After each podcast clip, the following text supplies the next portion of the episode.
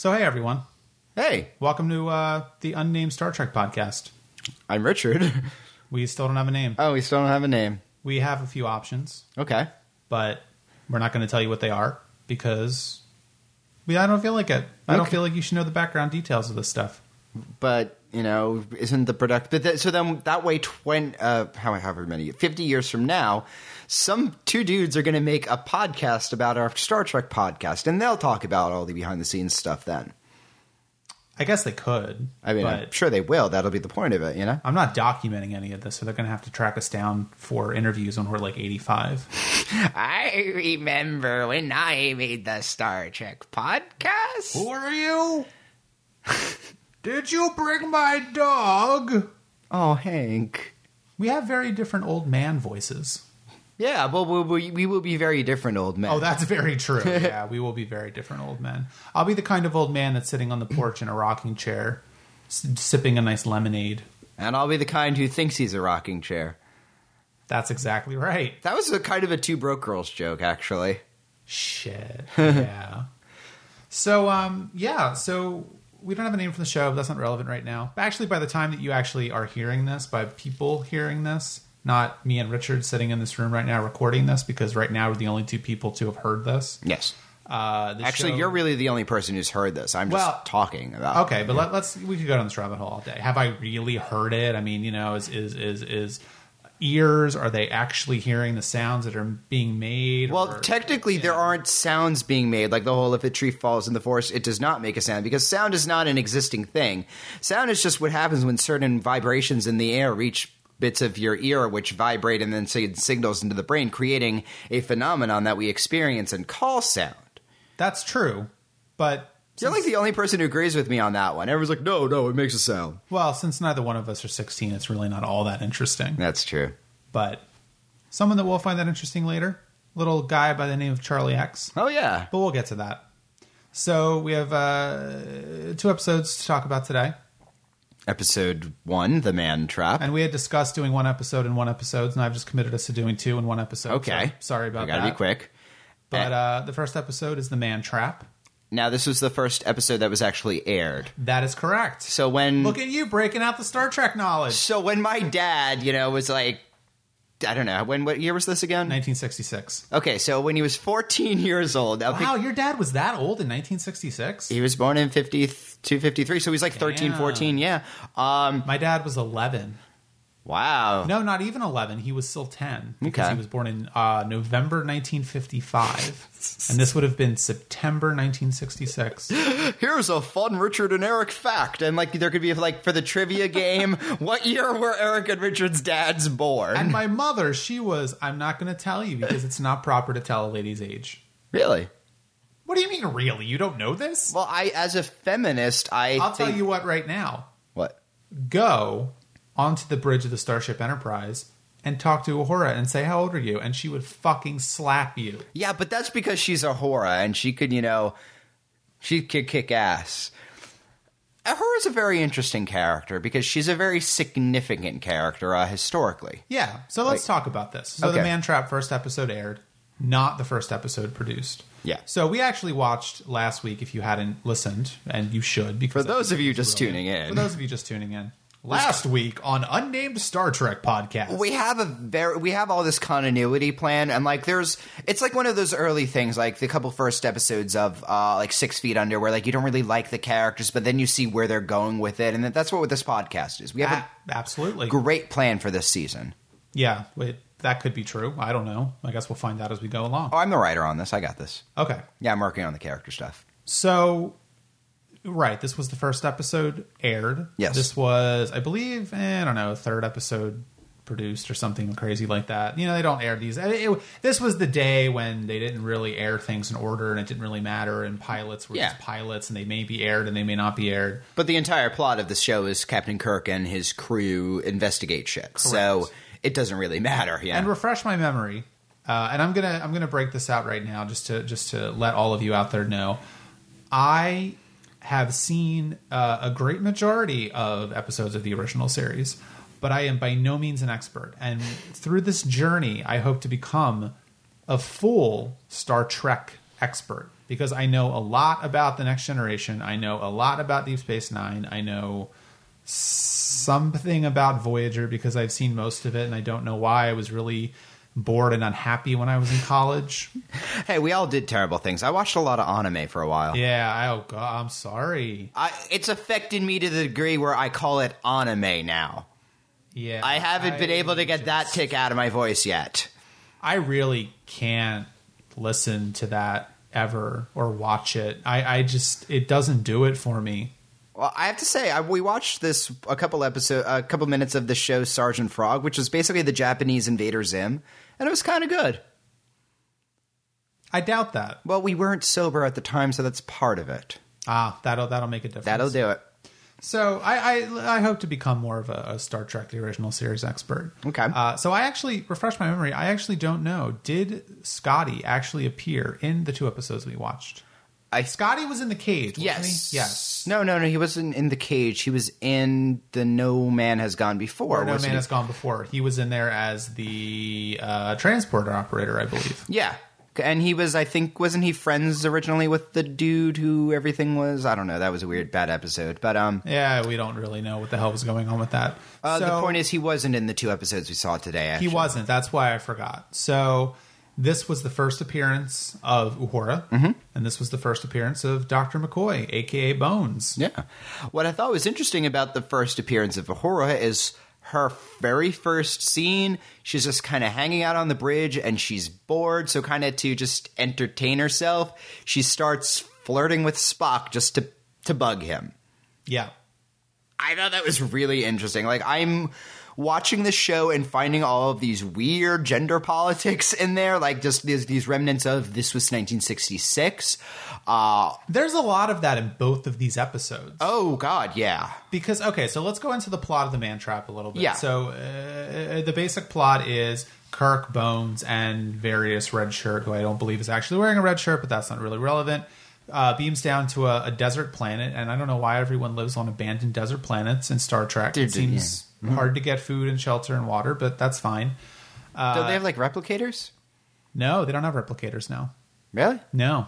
Oh. Don't you remember the line in Charlie X where No. uh, Kirk offhandedly is telling the cook, you know, I know that we have synthetic meatloaf. Oh, yeah. Thanksgiving, I'd like it to look like turkey. and then a few minutes later, he calls up to the bridge and he's like, Captain, I put meatloaf in the ovens and I now have real turkeys in there. I have to say, neither of those appeal- is an appealing option for me. No, it's totally not. But you know, I mean, I, I like meatloaf. I'm not a big fan of turkey, but anyway. So they beam down to this planet, and a woman there who is married to the uh, research scientist who is studying these artifacts on this planet used to date Dr. McCoy. Turns out very early on that you notice that she looks different to each man on the planet. I, I have to say that scene was really well directed. Like they, it's just all camera angles, and that they have she's wearing like a different wig and makeup basically each time, uh, or something like that. I think it's actually a different or woman. was it a different actress? Okay, Yeah.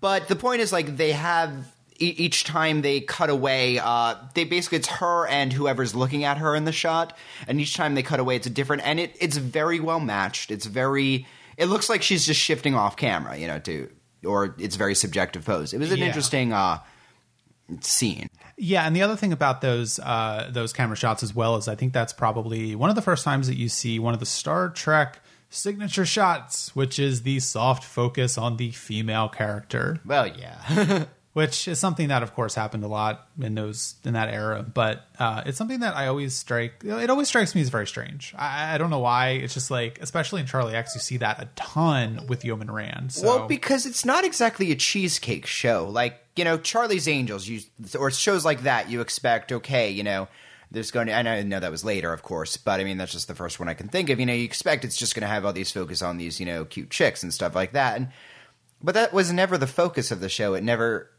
became that, you know, it just, so it's kind of like this, the fan service feels just out of left field. Well, it's not even really fan service. It's just it's very old fashioned, right? Like that sort of soft focus on the woman is just extremely old fashioned way of shooting things, and you just don't see it anymore. I mean, it it fell out of favor in the probably late '60s, early '70s. I would say. I mean, you saw even Hitchcock did it. So Yeah. you know, you get that diffuse lighting, you get the soft focus on them. I mean, even sometimes they would, uh, I think, put something on the camera lens to make it look even more like a, a special filter or Yeah. something. So yeah, they do that a lot, and I think it's just something that I, I mean, you could read about it if you really want to on some film wiki, but um, yeah, basically it was just to make the soften the lines of the female characters, Yeah. make them look younger, make them look a little more mysterious, you know, all that kind of Yeah, stuff. well, no, I mean it makes them pretty, you know, and that's the thing, Right. So uh, the rest of the episode I can summarize in about a minute. Basically, what happens is various people start dying, and they have these like marks all over their face. And Dr. McCoy does tests. It turns out that the explanation that the research scientist gave for why this guy died, some kind of fruit, wasn't really surprise, surprise, how the guy died. Turns out he had no salt in his body. What?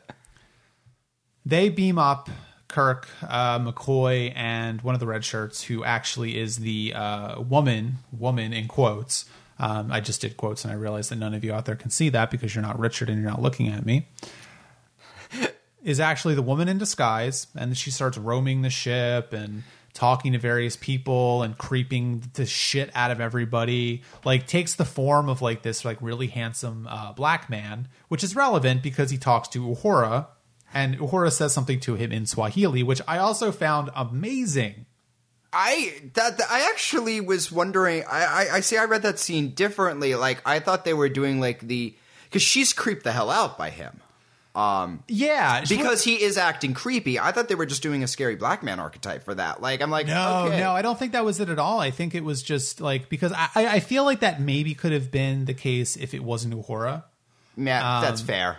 but I also think that that's that kind of thing is just beneath the show. That's something that they never really do. Okay, well that's that's fine. Again, she's creeped out by it because this is obviously an alien who is not acting hundred percent right, you know. Right. And there there's legit reasons to be creeped out by it, but that was a very weird uh It's very strange. I mean, I just like the fact that you have a, a, a woman on the bridge, and of course, it's not number one. She's not really in a position of authority. She's wearing a mini skirt. I mean, all these things are true, but she's not a pushover. She's definitely one of the the equals on the bridge.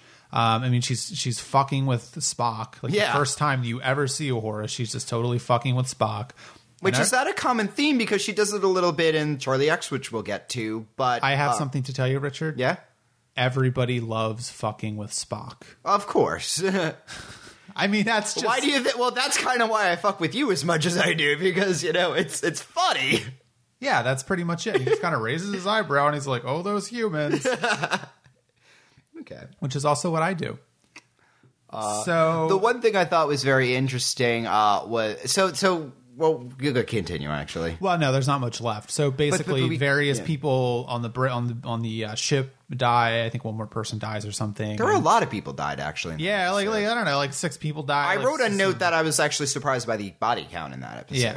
This is not one of my favorite episodes, but we'll get into No. that. Um, and it turns out that uh, Dr. McCoy, you know, the, the the creature takes the form of this ex lover of his, and trying to talk him into doing things. And, and Kirk and Spock eventually corner uh, the monster, and, and they have to kind of talk McCoy out of the haze of love into shooting the monster, who's this like huge, like furry blue I white loved the thing costuming. with suckers. It's really cool monster. I didn't expect that at all. Like, I didn't think they'd actually show it because I figured, okay, well, it'll be a.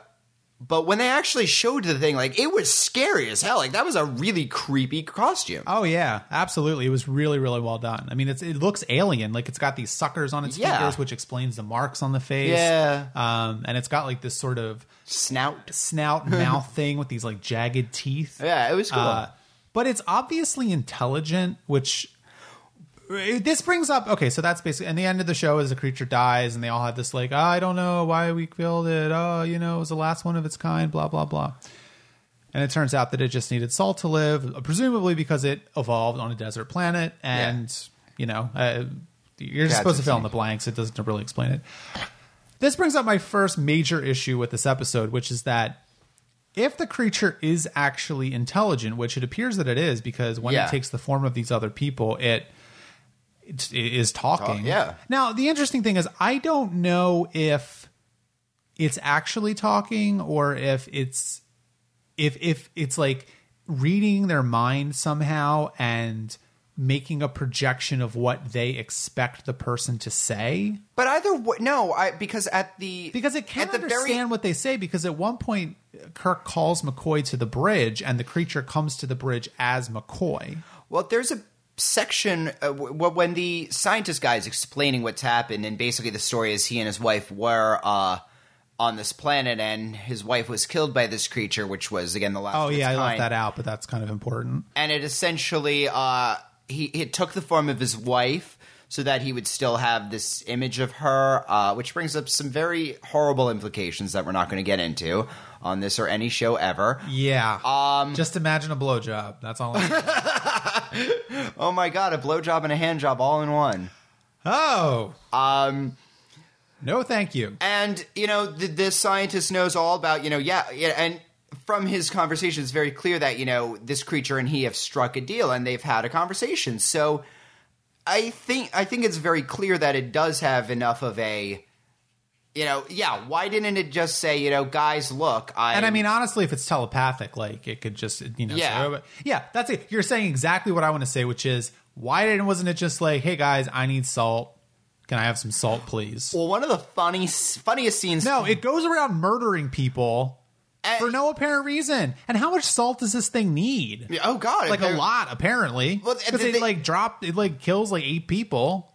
There's a part in the show where um they, they're saying you know our salt reserves are low and uh they have like this jar and has like you know a few like pellets left. But given the amount of salt in the jar it's like a you know it's not a huge jar it's you know like a vase shape i guess I mean, it would be enough for someone living on a desert planet for five years, I guess. you need a tiny tiny amount of salt in your body like that's Yeah. the amount a human needs to survive is sure. very small You could probably take one of those pills a week or whatever. Yeah. Or even a month. I of course, I guess the implication is that it just needs a constant food. Yeah. Um, well, one of the really funniest scenes to me was so Yeoman, what's her name? Yeoman Rand. Yeoman Baskethead, uh, because her hair is very interesting. Janice Rand. Janice Rand. Uh, I, I love Yeoman Rand. she didn't get into the pop culture, did she? No, oh, she totally did. Really? Because Oh, like yeah. I know she's the one character I don't know her as a character. Yeah, she's uh she's she's a Trekkies character.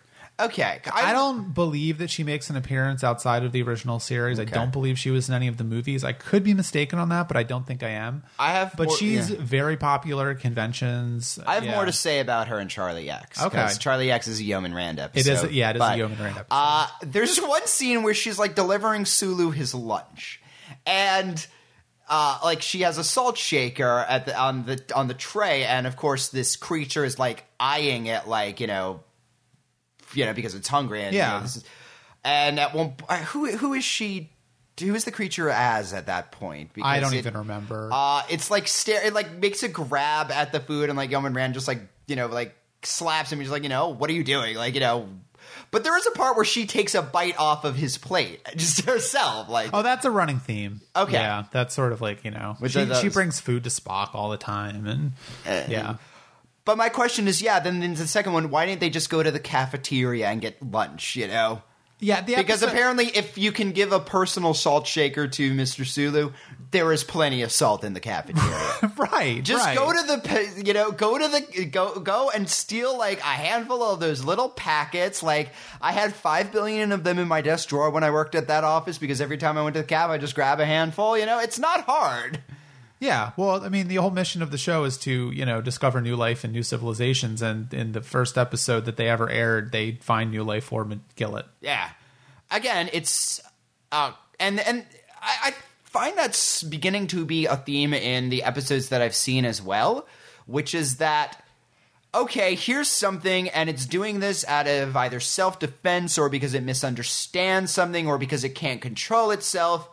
Let's kill it. Right. You know, and it, it this show doesn't really like diplomatic solutions, does it? I feel like I feel like it I- should, but I- it's shown me nothing of that. I I don't know how to adequately describe to you how naive that sentence you just said is. Like, Kirk is known for cowboy diplomacy. Yeah. like that's how he operates. That's how the original series operates. You've mostly seen episodes of Next Generation here and there. That Yeah. show is a total, excuse my language, pussy fest. Like. Not, no offense to any f- we women out there. I'm a feminist. I love women, except I don't like to sleep with them, but that's fine. um, and yeah, he just like the next generation is totally like a, a you know United Nations. We're going to talk you into doing something. But Kirk's like. always the one who's saying like. Spock's I find I'm finding is the one who's like we have to kill this. This is dangerous. You know, every time Oh, there's yeah. a threat, Spock's like we have to kill it. It's the most logical thing to do to just kill this thing because you know why bother studying this? And Kirk's like, well, let's see, let's figure this out. Let's talk to it. Let's fi-. and he ends up killing it at the end. You know, of course, but I don't know. Well, it's one thing. I mean, I yeah, I I don't understand why that didn't come up. I mean, I understand in terms of the episode itself where they wanted to have the sort of action packed. Let's have a monster on the ship and it's stalking people and Yeah. etc. But you know, don't make it intelligent And because don't, just- or don't make it sympathetic. Like, Yeah. it could be one thing if you know this is an intelligent predator and there's billions of that, you know, or like this is an intelligent creature and it's horrible and it's doing this just you know for shits and giggles, you know. Or I mean, to- you you could make the argument that the show is trying to argue some sort of uh, failure of tolerance because you're not patient enough to to discover new new life forms or something. But Well- the the script as written and as filmed just isn't smart enough for that. So. It doesn't. It. I, I can't buy that reading. I know other people have tried to make that argument before, and I, I just don't buy it. But the thing with it is the very last the the, the, the um you know the sum up at the end. They're talking about you know how at, at some point the concept of the buffalo is mentioned in the show as an extinct species. And you know, it's oh, what's wrong, Captain Kirk? Oh, I'm thinking about the buffalo, you know, and that's how the episode ends. Um, and which I love. I love, and that is the first uh, McCoy, Spock, Kirk moment at the end. Yeah. and it just feels right. It just feels Oh, like yeah. I'm being hugged. Oh, But yeah, I mean, you could take that theme of the buffalo became extinct because of westward expansion. Um, basically, because you know the, the Native Americans lived in harmony with the buffalo, and then you know just the pioneers just fucking killed them all. You know, and that has a very disturbing implications for what the Enterprise is doing because that that summation kind of almost makes it seem like you know okay what we're doing in this discovering new worlds is uh destroying them is ruining them is we're killing these new life forms as we find them. I mean what's the uh observer thing where you, if you you know by observing an action you change it? Yeah. uh that's almost kind of that seems to be one of the weird themes that's getting into here because they go and they destroy equilibrium in every episode here. Yeah, and that's I mean that's something that the original series tonally has that is totally different from later Star Treks um, from the 80s and 90s because there really was no concept of the prime directive at this point. Uh, I, I, I'm Yes. sure you're a little familiar Oh, with yeah. the prime directive is basically don't interfere with any civilization that isn't as advanced as. I think it, later on they sort of retcon it to be like a pre-warp civilization. So anybody that doesn't have the ability for interstellar space travel, you're not supposed to contact. okay Now, they don't really have that in these early episodes, so that's one thing. There's another strain throughout, I think, later later series, not not the original series in particular. Um, and I'm thinking specifically of a couple of different plot lines in Deep Space Nine. Now we're talking, you know, almost 30 years later at this point, that come into play regarding actions that you know uh, Kirk specifically Okay. took, and that turned out to be like really, really wrong. Well, isn't that the whole point of Wrath of, Khan, Wrath of Khan? Yeah, and that's the other one too, right? Yeah. Now you have to wonder: is it because Kirk is bad at his job? Is it because Starfleet at this point has not developed the uh, knowledge and experience to know what civilizations to contact and what civilizations to not contact, or is it just that the show is of a place and time in our history where these considerations were not really thought of? I think it may be- just be that. Like I think it's that. consequences to act. You know, Kirk says this thing in the credits end, and that's the entirety end of that plot line. It's done. Right, because Kirk will never think about this creature ever again in his life. Yeah, and I I think the one thing that you always have to come back to when you talk about Star Trek and when you watch Star Trek is that, you know, while it is a show about the future that's taking place, you know, three to four hundred years in our future, it is a show that reflects the cultural values of the society where it was made. Well, that's any show, yeah. That's any show, and that's any piece of art. So basically that's why this is happening in, in the original series. And you know, again, later on when we do get to the next generation in Deep Space Nine and Voyager, you'll see a very different set of societal expectations and beliefs into play. Well, the next generation, from what I remember, is much more New Age influenced, correct? Absolutely. And that's you know that was very popular in the '80s. You Yeah. had all this you know spirituality and stuff, and that informs the show. Which and and of course there was this whole thing that Roddenberry decided very on, early on in the development of the next generation where there would be no conflict among the main crew members. Okay. Which is one reason why that's interesting.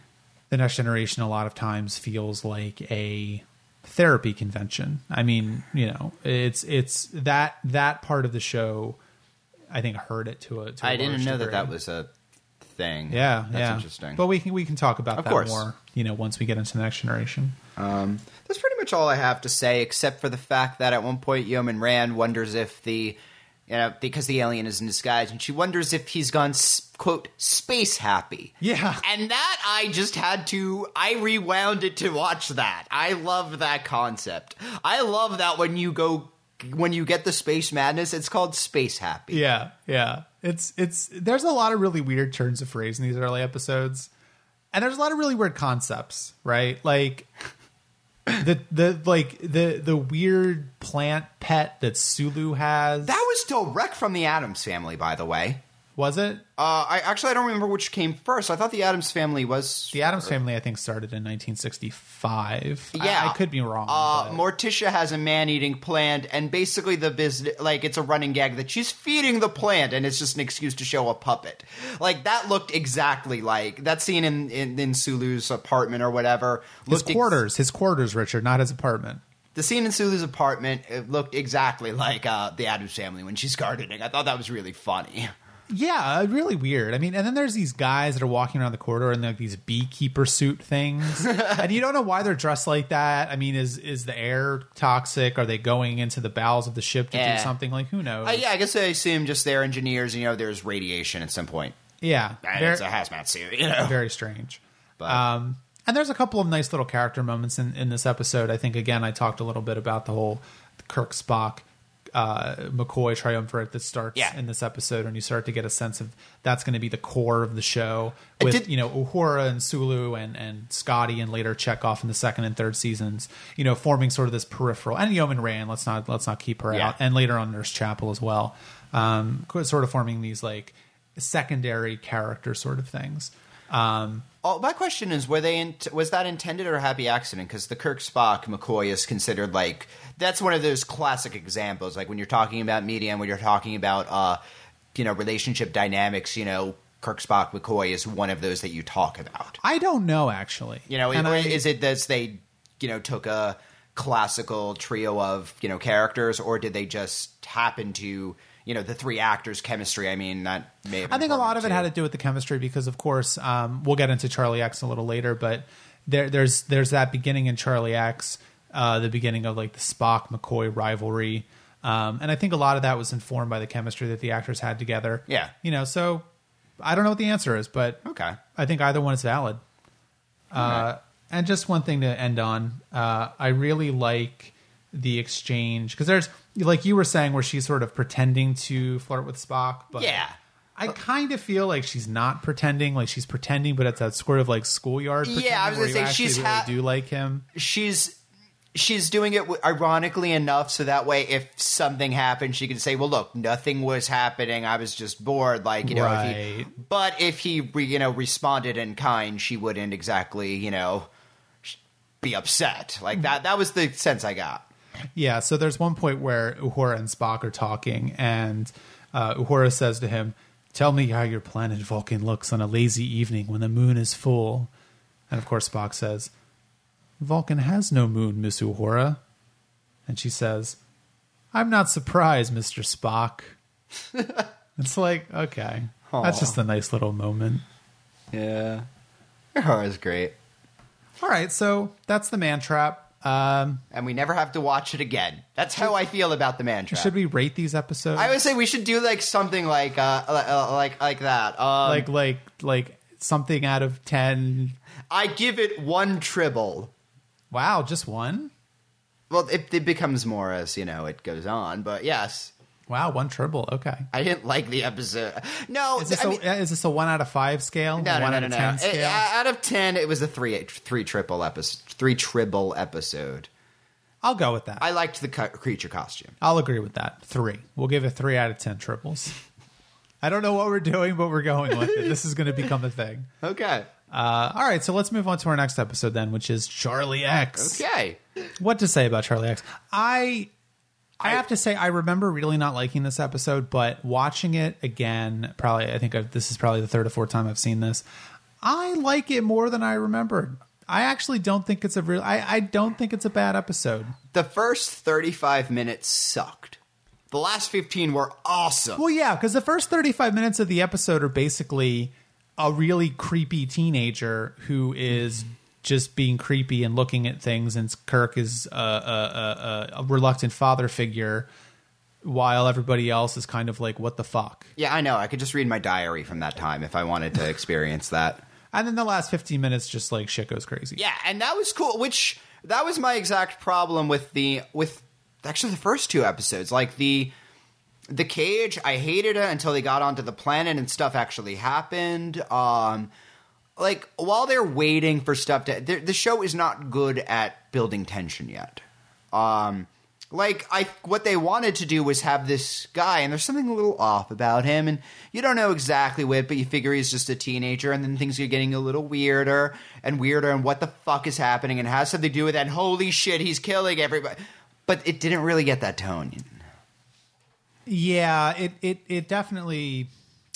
Well, let's go into the Yeah. plot. So, the episode begins with Kirk in the transporter room, and there's a crew member from the I think the USS Antares. Antares. Antares. Yeah. Wow, you knew that, and I didn't. They Who- mentioned it several times, and I paid attention. Right. Who is beaming over the 17 year old kid named Charlie? Also, Antares is the name of the family from Dune. So, Ah, there you go. And you know, he beams over, and he's kind of creepy, and they seem really like if you hear the error in today's episode, write in and you'll get a prize. the prize is another episode of this show. yes. So eh, they're really eager to get off the ship, and it's kind of he's kind of creepy, and he doesn't really have very good uh, people skills. But you just figure, well, he grew up on a planet all by himself, and it was hard to survive, so he hasn't really ever talked to anybody, et cetera, et cetera. And like Richard said, the first thirty-five minutes are just basically him being creepy. And There was one part where he's wearing this really awesome jacket when he first gets there. Right. Like, it looks so fucking 60s. Like, I think there's a picture of my dad with that exact jacket. How do how to describe it? I want it. It's, like it's like this burlap tweed and multicolored sleeves. I mean, it's yeah. he looks like like if you somebody who would have seen Bob Dylan when he was first starting out.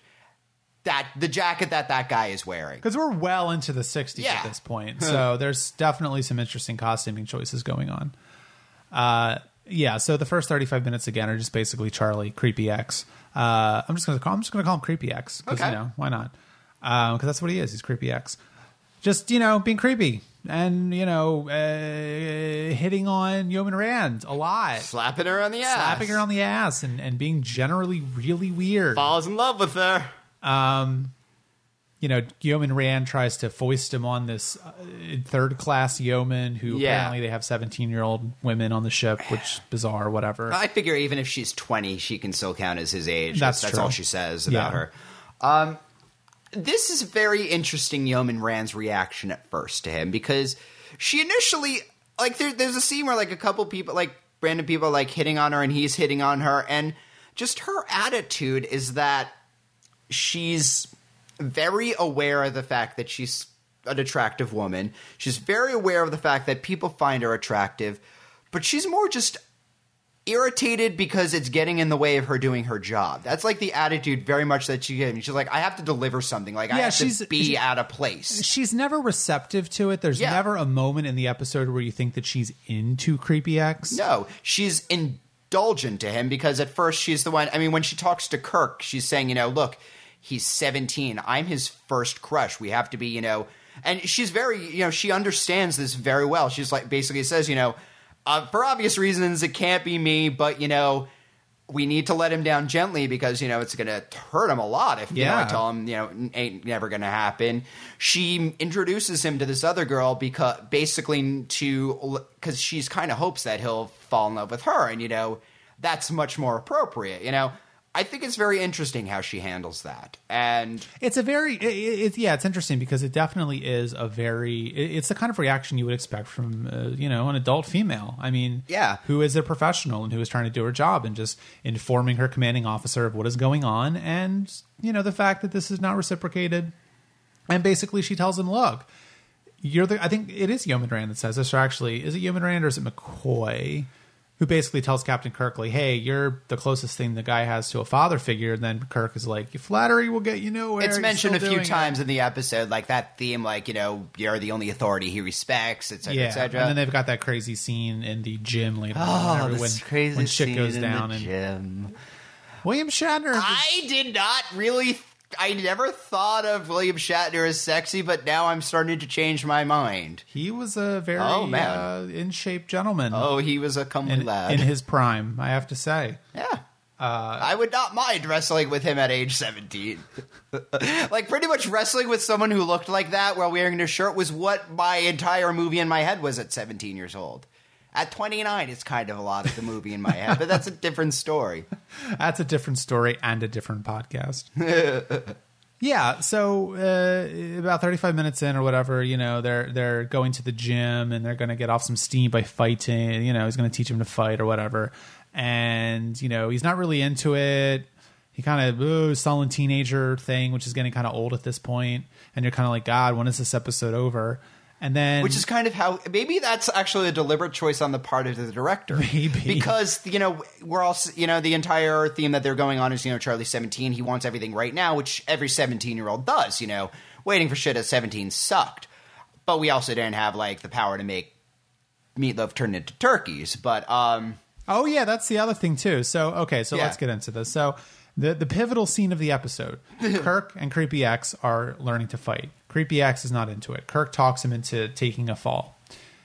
There's another guy in the room who sits down and when Kirk flips Creepy X Yeah. and he falls onto the mat, starts laughing. And Creepy X gets really mad. Don't you laugh at me? Don't you laugh at me? And then his eyes go all buggy and they roll over, and then the guy disappears, and Captain Kirk is like, What?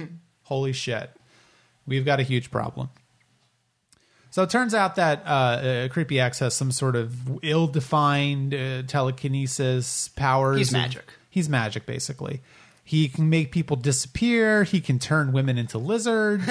He can make yeomen old. Yeah, he can make people old. He can turn things into turkeys. He can choke people. He can make Spock recite uh, Edgar Allan Poe And Blake. and Blake. Which that's the I, I, I, it's really weird whenever they put pick a like a, a, a real pop culture reference, you know, to make fun of in any sci-fi or something like that. But like, huh, I did not think Tiger Tiger would survive to the twenty third third century. Yeah, 23rd century. Yeah. Yeah, Uh, who knows? and I guess it's only two hundred years that survived this long. That's another one of my pet peeves with the Next Generation, where apparently the only music that survived into the 24th century was classical music and jazz. But that's we'll get to that again when Next Generation starts. Uh, yeah, so there's all these kind of things happening, and everyone's really freaked out, and they're on the bridge, and and and uh, Charlie X, Creepy X, has taken over the entire ship, and then Kirk has this brilliant idea to tax him as much as possible by turning on all the lights and basically running all the water. I don't know. There's a scene where they're like, It's a good scene. I, there's a scene where it's Spock, Kirk, and Uhura are like all turning on the computer together, and it's like very dramatic, and they're just flipping switches. And I mean, yeah. the fact of switches alone is hilarious. They're just like switches and like beeping going on, and like all these lights are coming on. You're just like, holy shit, they're turning on all the lights. like every single light on the ship is on. pull now. the do everything lever, Uhura. So he's like, oh my god, I can't handle the ship anymore. And Kirk has this cockamamie idea that Dr. McCoy is going to like dope him up and keep him unconscious until they take him to the colony. And why would you take him to the colony at that point? Like, anyway. So then at the very end, the Deus Ex Machina happens where the green floaty ship appears. and God comes and says, "I'm done with this episode." Yeah, the green floaty head comes in, and it turns out that the abandoned planet that Charlie X, Creepy X, was on uh, was not abandoned after all, and it was these people that had no form and they were energy beings or whatever. Oh And- God! I know energy beings. Like the second time we've seen energy beings in this show already, or the third, or the first. Was it the first? I don't remember, but I hate energy beings. Yeah, I hate them too. So, and they're like, "Oh, Charlie X, you have been very bad. We are going to take him." And Kirk is like, "Well, what if he doesn't want to go?" And they're like, "Well, he's going to go anyway." And Kirk mm. is like, "Well, I guess I can't really argue with you because I want him off my ship, and you guys are fleek and and I can't do anything." And then- Sorry, I don't have a better idea than God. yeah.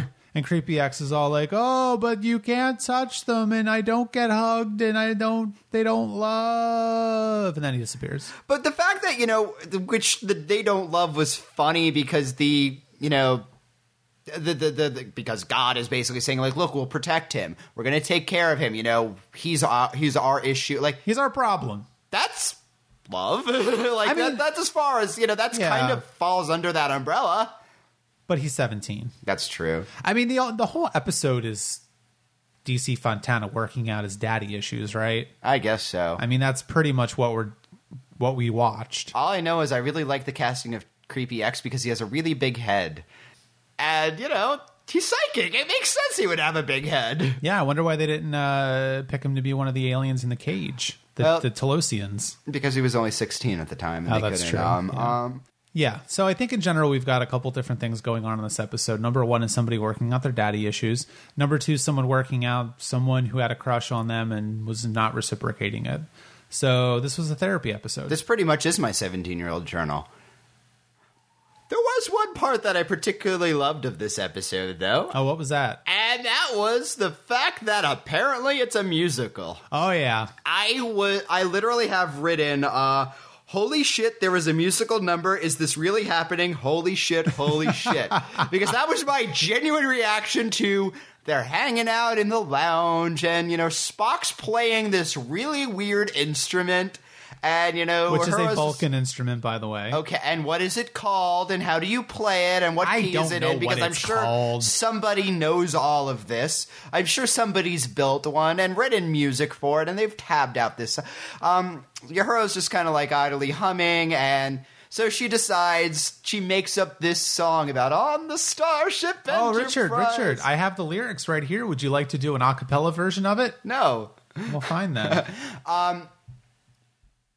And but she just and she's making this song about like oh it's well, it's very racist, right? Like, But it's about no, it's about Spock and how like he's all like devilishly handsome and you, you know he's got these weird ears and you know he's an alien look, but he's wonderful. Like No, but it's kind of racist. It's a little racist. I'm sorry. It's it a little was- racist it because it's like okay. So here, here's some of the some of the lyrics. Oh, on the Starship Enterprise, oh, on the star. It doesn't really even have a tune, by the way. there's someone who's in Satan's guise, and that's of course you know he's pale skin and pointy ears or whatever. Whose devil's ears and devil's eyes could rip your heart from you. At first, his look could hypnotize, and then his touch would barbarize. his alien love could victimize Oh, and rip your heart from you. And that's why female astronauts, and also astronauts, they don't ever use that word again. It's very strange. Oh, very female astronauts. Wait, terrified and overwrought to find what he will do. Oh, girls in space, be wary, I would see the movie Girls in Space. By the way. be wary, be wary. girls in space, be wary. Okay, we got it, be wary. We know not what he'll do. Basically, this is a song saying, Holy shit, Vulcans look like the devil. Are they going to rape us? yeah, but there's a kind of wanting to be raped by Spock. Wow, Yeah, you went there. I went there. I I I I, I saw my I, I saw it and I said I'm not going to go there, but then I went there. I think the entirety of this song is basically s- M- Uhura saying Spock just throw me on the bed and have your way with me. Oh no, I totally, th- I, I totally agree with you. I, I think Uhura wants to be fucked by Spock like crazy, but I kind of understand why. no, he's a good-looking man. I I I, I would. I would, I would have the Spock experience. Yeah, no, I, I would take a couple trips to Vulcan if you get my drift. I'm sure he's a very considerate and thorough lover.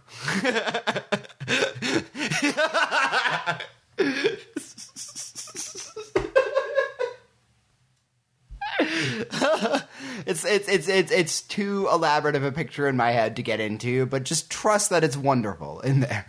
Um, Now, and then Creepy X comes, and then she starts singing a song about him, and that's not enough attention for him, so he makes Uhura's voice go away. yeah, right, because he sings this song about Uhura. Now, since I wrote, I, I read the lyrics to the song about Spock, it's only fair the creepy X gets also his attention. It's, it's shorter. Now, from a planet out in space, there comes a lad, not commonplace, a seeking out his first embrace. He's saving it for you. Do you see the the juxtaposition here between the two th- the themes of the two songs? Yeah. Well, of course, and she also explicitly is pointing to uh, Yeoman Rand at this Uh, point. yes, like she's yeah. she's making fun of the two of the, their couple, you know, them as a couple. And then the second verse is, "Oh, Charlie's our new darling, our darling, our darling. Oh, Charlie's our new darling. We know not what you'll do." I- now it's the same. It's it's kind of the same line. The the the the. This is actually a much more interesting scene than I thought. Yeah, I was gonna say The these lyrics are actually fairly well paralleled and thought out. The last line of the Spock song is "We know not what he'll do," and the last line of the Charlie song is "We know not what you'll do." Yeah. So in one she's singing about Spock, and in one she's singing to Charlie. That's very interesting. and they're doing it in and it's also in very different context because the original to Spock, you know, we know not what he'll do is more just he's a dangerous and sexy guy. What's he gonna do next? You and know, also, just, he's an alien. Yeah, he's, it's he's just- literally not of Earth. So it's more yeah, it's more just do. His thought process is so strange that he's very sexy. Uh, she said, you know, him saying, "Well, no, not what he'll do." I think in the context she intends it to be is more just a he's young, who knows what it's going to be. But it, given what happens later, which is he goes on a rampage, you don't know what he's going to do. exactly. Yeah. The point is, I realized that the song "Our Charlie's Our New Darling, Our Darling, Our Darling" is the same as "Heffalumps and Woozles and Woozles and Woozles." Da da da da da da. I have nightmares of that song, by the way, because that's a really scary song, the Heffalump and Woozle song. Well, if you can believe uh, Memory Alpha, the the um, melody of that song is based on an 18th century Scottish song. So So okay, well, it's also possible that the Heffalumps and Woozles was. probably, yeah. I kind of want to watch the Heffalump and Woozle song. What is that from? It's one of the Winnie the Pooh things. Oh, yeah. I don't really like Winnie the Pooh. Why don't you like Winnie the Pooh? I don't know. I just doesn't really do it for me. You're not into Pooh. Ha ha ha. So See, if we ended it there, we could start a theme of right ending every episode with a poop joke. yeah, let's not do that. Oh, Just a couple little housekeeping things about uh, this episode. So there's a couple things that men- get mentioned in Charlie X that come up again later, and they're sort of like the little um, glimpses of world building that you see in these early episodes. So at one point, uh, Kirk says something about UESPA. You probably didn't catch I didn't that. even. That's the first mention of any agency that's attached to the USS Enterprise, and later on it comes in as standing for United Earth Space Probe Agency. Okay. So that's interesting. We'll just mention that and leave it there because I don't really have anything else to say about Now, that. Starfleet is the main name of what they're doing, Starfleet, yeah, that doesn't get.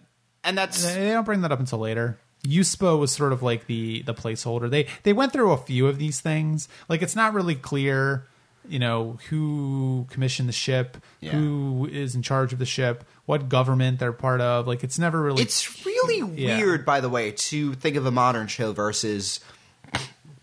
You know this to say that you know okay well we'll just broad strokes it and you know, fill in and as it happens that does not happen these days with shows like you need to have if you're making a space show like look at Firefly for a great example Oh, yeah. they have their world completely built uh Babylon 5 Battlestar Galactica all of these know the answers to all of these questions for the most part from the get-go Yeah, that's true. And now it's, you know, back in the 60s, totally not like that. And I think part of the reason for that, of course, is that, you know, it wasn't expected that this was Yeah. ever going to be seen again. I mean, sure, there's reruns, but, uh, you know, why would you ever see this again? I also wonder if that's even, you know, they didn't even think they needed to. I mean, Star Trek kind of showed what you can get from such a well crafted and rich world. you Oh, know. yeah.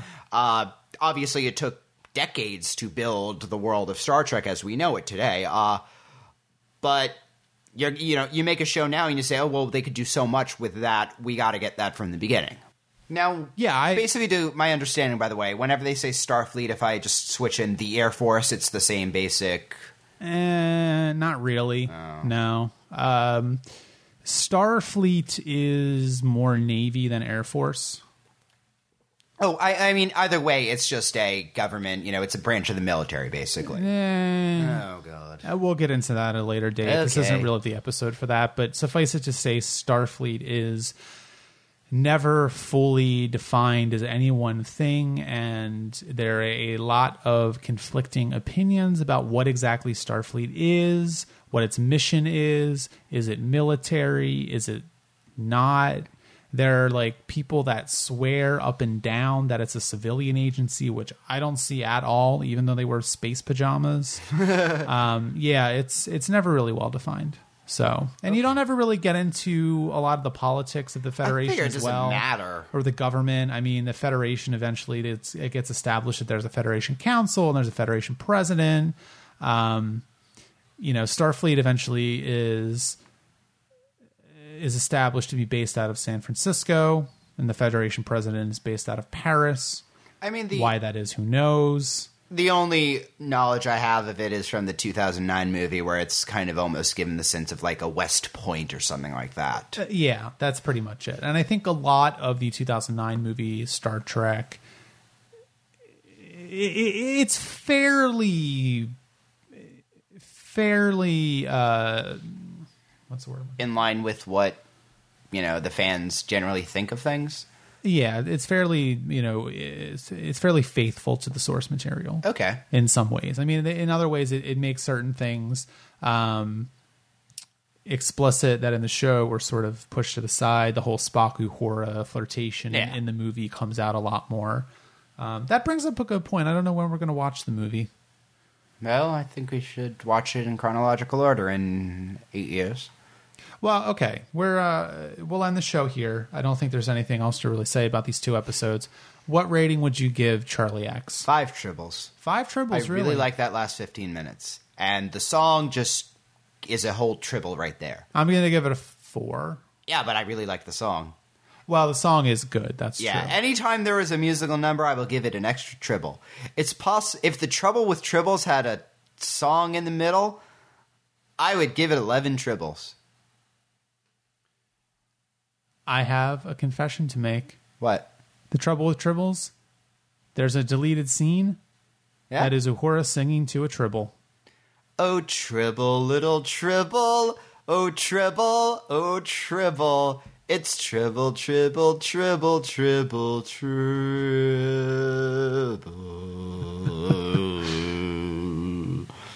So That's it, right? that that's it. That's Okay. exactly it. You got it. I might have seen it on YouTube like yeah, years you, ago. you probably did. You know, just like you just like randomly just see weird shit on YouTube. Try not to get spoiled, Richard. I really no, I'm one of those people. Like when it when it comes to things, I want to know every single thing about everything before I see it. Fair enough. Yeah.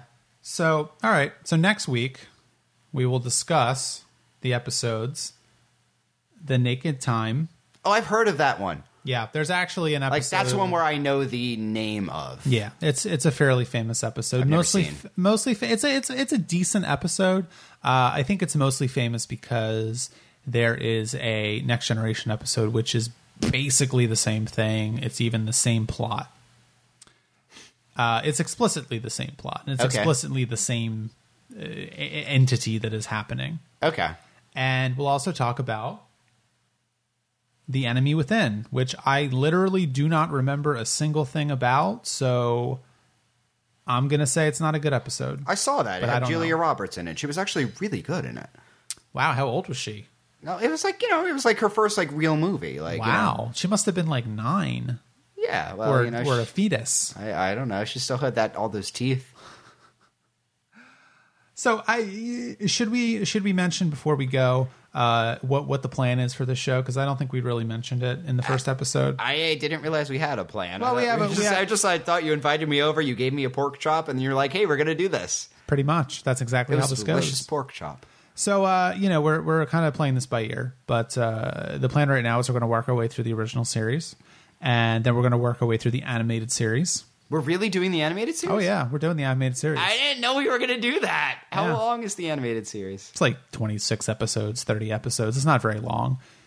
We could probably do like four of them um, an episode because they're only like 29 minutes But or isn't it like 70s animation? yeah, but it's got some charm to it. But the seven, like, there was a lot of good to the 70s. There's a lot of good music. I like 70s fashion a lot. it's- like, you it's- know, movies. That's when the auteurs, you know, became really. But, but, but the, the cartoons were awful. the thing about the the thing about the animated series is that while the production quality is not great, they got all of the original cast to do the voices. And because the budget was so much less than a live action Star Trek, they were able to bring back a lot of the writers that had written for the first and second uh, seasons of Star Trek that actually they could not afford to use for the third season when the budget was cut. Okay. So in terms of the writing quality and the acting quality, I, I think it's probably it's on par with the first couple seasons of Star Trek, even though you know it's lesser just because it is so the animation is more of a pretend. You know, this this will give you an idea. You know, picture it in your head what it really looks like. You know, and we'll give you the rest. exactly exactly Interesting. Um, then we'll move on to next generation. Well, actually, no, we're not going to do that. We'll do animated series. Then we'll do the six movies. Then we'll move on to the next generation. Then we have to make a decision. Now, this is like three years in the future. Then we have to make a decision about whether or not we're going to start interspersing like next generation and Deep Space Nine or whatever. We really you have, have- to watch the first Star Trek movie because I saw part of it once. We're going to, yeah. I feel like I'm still watching them dock the ship, and it was like 20 years ago that this happened. By the time that we get to the first movie, I think you'll like it because you'll be a Trekkie. Okay. It's one of those movies. It's like you have to think about it in terms of 15 minute long loving pans of the Starship Enterprise on a huge movie screen when you literally have not seen this in 10 years. So we'll have to wait 10 years in between. That's how you have to think about it. This is not going to be fun. So, uh, anybody out there, if you have any ideas, opinions, you know, what we should do, what we should not do, format for the show, uh, anything at all, can't Love letters? I love Beauty letters. I, I can't promise that we will read or listen to any of this. Um, but you can mail me, I guess, uh, which is eric at oncamazotz.com if you have any opinions or advice for us.